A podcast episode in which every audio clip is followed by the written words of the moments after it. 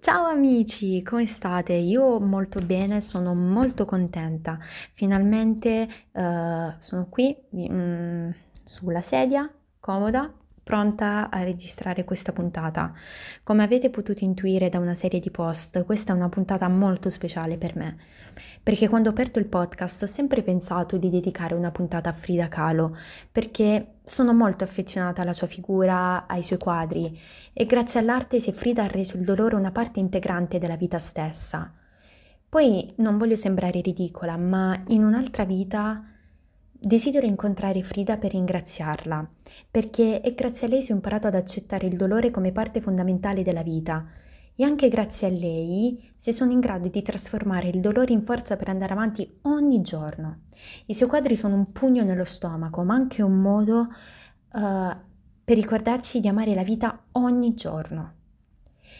Per realizzare questa puntata e diciamo anche un intro un po' perfetta, ho scelto un quadro il quadro in questione è Harry Ford.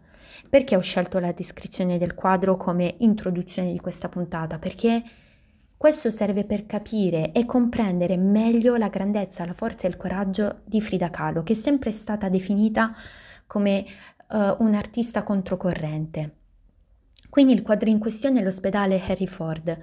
È uno dei quadri più struggenti di Frida Kahlo, è un quadro che tocca le corde dell'anima e che senza filtri spiega il dolore più acuto di Frida, l'impossibilità di diventare madre. Come potete vedere se avete la possibilità di eh, prendere l'immagine del quadro, Frida è sdraiata sul letto di un ospedale, molto probabilmente dopo aver subito la grave perdita di sangue a seguito di un aborto spontaneo. Attorno al letto ci sono ben sei figure e ognuna di esse legata al corpo di Frida, da quella che sembrerebbe naturalmente un cordone umbilicale. Una delle ripercussioni più atroci del suo incidente del 17 settembre 1925 fu l'impossibilità di partorire e quindi l'impossibilità di diventare madre, ragion per cui Frida decide di collocare al centro del quadro il feto, che viene tenuto in grembo da Frida. Ecco perché l'attenzione del quadro ricade sul figlio mai nato, di Frida Kahlo e di Diego Rivera.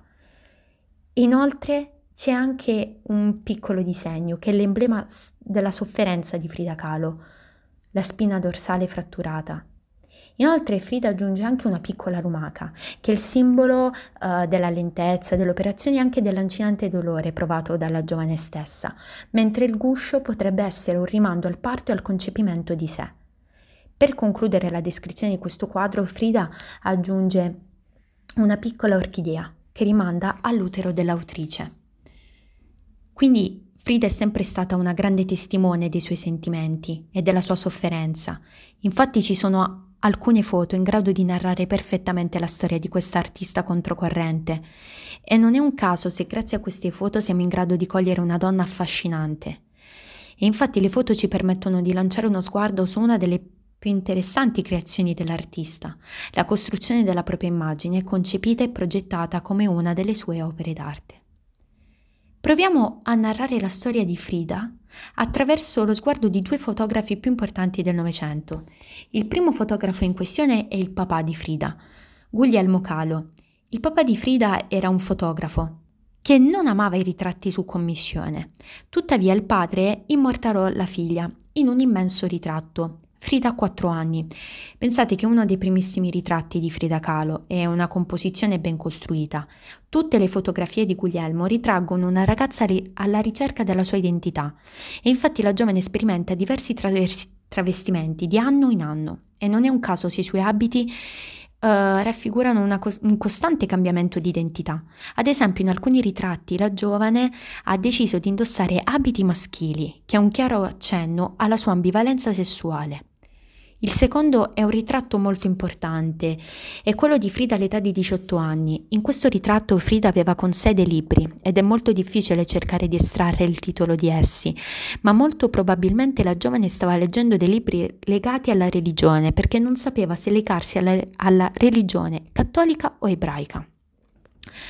Nel 1932 la madre di Frida Kahlo morì improvvisamente e Frida fu devastata. Il papà immortalò la giovane dopo la morte della madre e questo è uno scatto in cui Frida appare con un abito nero, un abito molto semplice, ma l'attenzione ricade sullo sguardo, uno sguardo assente, con gli occhi gonfi di dolore. Il secondo fotografo in questione è Edward Weston, uno dei fotografi più noti del XX secolo, che affascinato dalla cultura messicana visse tra il 1923 e il 1926.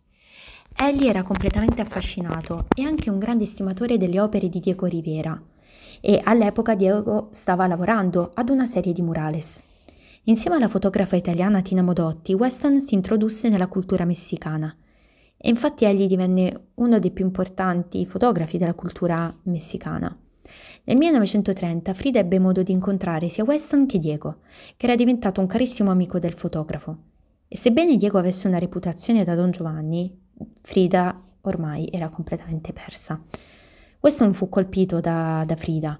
Infatti nel suo diario scrisse Nonostante Frida, vicino a Diego, sembrasse una bambolina, L'aspetto ingannava perché era una donna forte e molto bella che suscitava curiosità per le strade di San Francisco e infatti la gente si fermava sempre con, supo- con stupore.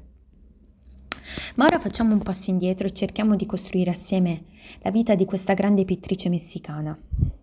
Frida Kahlo nacque il 6 luglio del 1907 in un sobborgo di Città del Messico, all'interno di una nota famiglia di artisti. Nessuno di loro avrebbe potuto immaginare che da lì a poco Frida sarebbe diventata un'icona del surrealismo messicano e anche un grande punto di riferimento sia sociale che culturale. La vita di Frida Kahlo deve essere suddivisa in due momenti importanti.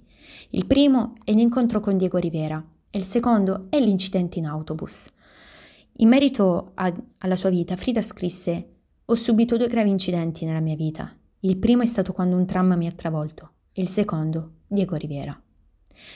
Nel 1922 ci fu il primo incontro tra Frida Kahlo e Diego Rivera. Frida si iscrive alla Scuola Nazionale Preparatoria dove incontra Diego, nell'anfiteatro Simon Bolivar, e all'epoca Diego stava preparando la creazione di un importante murales. La prima volta eh, che lo vide Frida si infatuò completamente di Diego e all'epoca Diego aveva già alle spalle due matrimoni falliti ed era sempre attorniato da bellissime modelle. Ma nonostante ciò, l'amore tra Diego e Frida fu inarrestabile, perché i due passarono ben sette anni insieme. La loro relazione fu segnata da diversi tradimenti, infatti diciamo che questa relazione causò anche tantissimo dolore alla giovane Frida. Ma dopo la morte di Frida Kahlo, Diego scrisse Ho capito troppo tardi che la parte più bella della mia vita era il mio amore per lei. Invece il secondo evento, quello tragico, molto tragico, che ha cambiato per sempre la vita di Frida Kahlo, è stato l'incidente in autobus. 17 settembre del 1925 la vita di Frida Kahlo cambiò per sempre. L'autobus su cui viaggiava venne travolto da un tram. L'incidente causò quattro morti, mentre Frida Kahlo venne trafitta da un'asta metallica e questo incidente le provocò diverse malformazioni e problemi alla colonna vertebrale. Questa fu una delle prime occasioni in cui Frida ebbe un contatto stretto con l'arte.